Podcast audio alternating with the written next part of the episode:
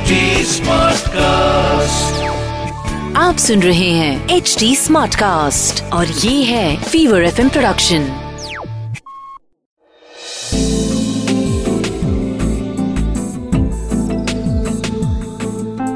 एक अधूरी कहानी।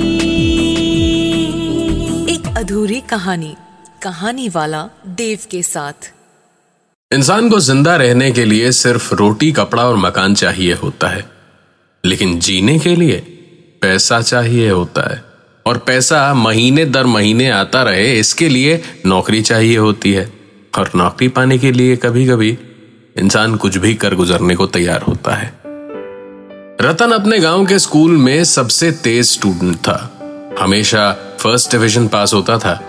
उसने साइंस साइड से स्कूल की पढ़ाई खत्म की, फिर शहर में बीएससी किया, उस पर भी सेकंड डिवीज़न से पास हुआ और जब उसके पास होने की खबर गाँव में पहुँची ना तो पूरे गाँव को पिताजी ने मिठाइयाँ खिलाई थी।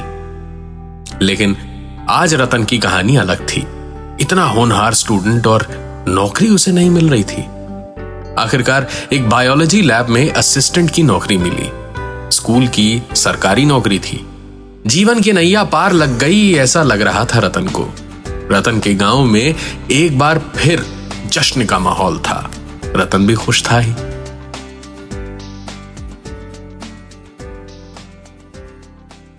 आज रतन की ज्वाइनिंग थी।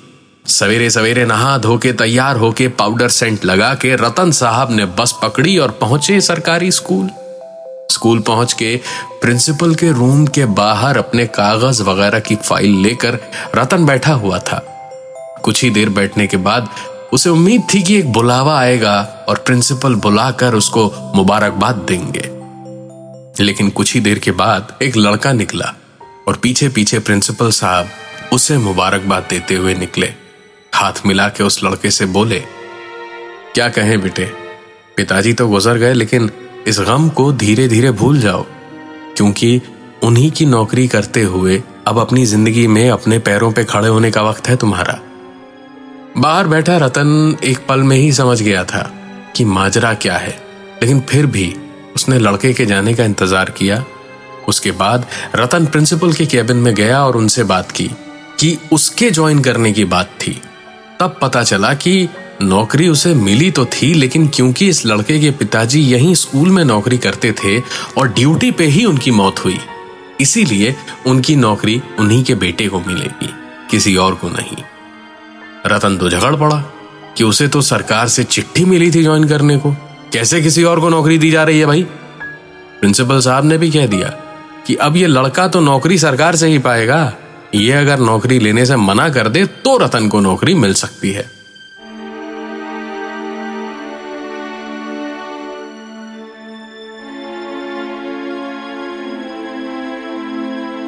रतन की आँखों में बचपन से देखे हुए सारे सपने एक बार में दौड़ गए कि गाँव से निकल के शहर में सरकारी नौकरी करना एक ही ये सपना था उसका। इतने करीब आकर भी अगर ऐसा ना कर पाया तो गाँव वालों को क्या मुँह दिखाएगा वो?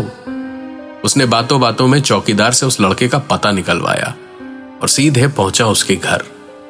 घर क्या था? टूटा फूटा सा एक खंडहर सा था। लड़का अभी घर में था नहीं।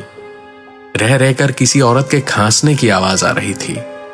रतन वहीं दिन भर आसपास ही घूमता रहा और शाम को अंधेरा होने के बाद देखा कि वो लड़का हाथों में कुछ सामान लिए हुए आया, अंदर पहुँचा और कुछ हंसने बोलने की आवाजों के बाद आवाज़ें बंद हो गई। कुछ देर बाद बत्ती भी बंद हो गई और आखिरकार दरवाज़ा भी बंद हो गया। बाहर खड़ा रतन मन ही मन सोच रहा था कि उसको नौकरी मिली है। आज उसी खुशी में इतना सामान खरीद के लाया है। मुझे मिली हुई नौकरी इसको दे दी गई। तो ये ऐश करे और मैं बैठा रहूँ। ना, ऐसा तो नहीं हो सकता। रतन ने देखा, खिड़की तो खुली ही थी।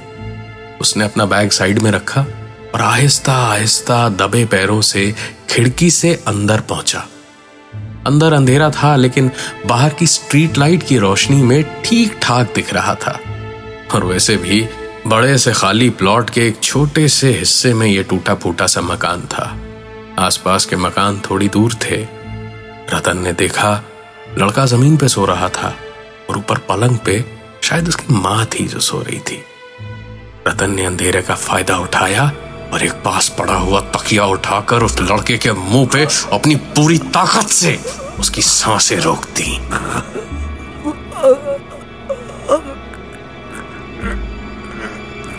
उसके दम घुटने की आवाज़ें कुछ देर तक सुनाई देती रहीं और फिर सब कुछ शांत हो गया। रतन के मन में पता नहीं कि वह खुशी थी कि अब नौकरी उसी को मिलेगी। उसने तो जैसे हिमालय को जय कर लिया था। वो उठ के भागने को हुआ ना तो एक थकी हुई बूढ़ी आवाज़ बोली, रतन बेटा, तेरी नौकरी के लिए मन्नत मांगी थी मैंने। नौकरी तो हो गई है, अब काशी हो आते हैं। तू छुट्टी ले ले। पहले से बोल दे हेडमास्टर साहब को कि देखिए, माँ अंधी है, उसे दिखता नहीं है। पिताजी की तनख्वाह तो पूरी उस दूसरी चुड़ैल पे खर्च होती थी। हम लोगों को तो अब तेरी नौकरी से थोड़ी राहत होगी।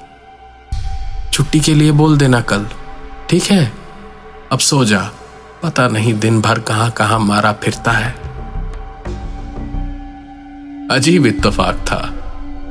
मारने वाला भी रतन, मरने वाला भी रतन, नौकरी खोने वाला भी रतन, नौकरी पाने वाला भी रतन। रतन वहाँ से अपनी अंतरात्मा का सौ मन का बोझ अपनी बाकी की ज़िंदगी के लिए अपने कंधों पे उठाए हुए बाहर चला गया और अंधेरे में कहीं गुम हो गया। और पीछे मरे हुए रतन की माँ, काशी जाकर कहाँ कहाँ कौन सी चौखटों पे बिन आँखों से दर्शन करेंगी। इसकी बातें अपने बेजान पड़े बेटे से करती रहीं।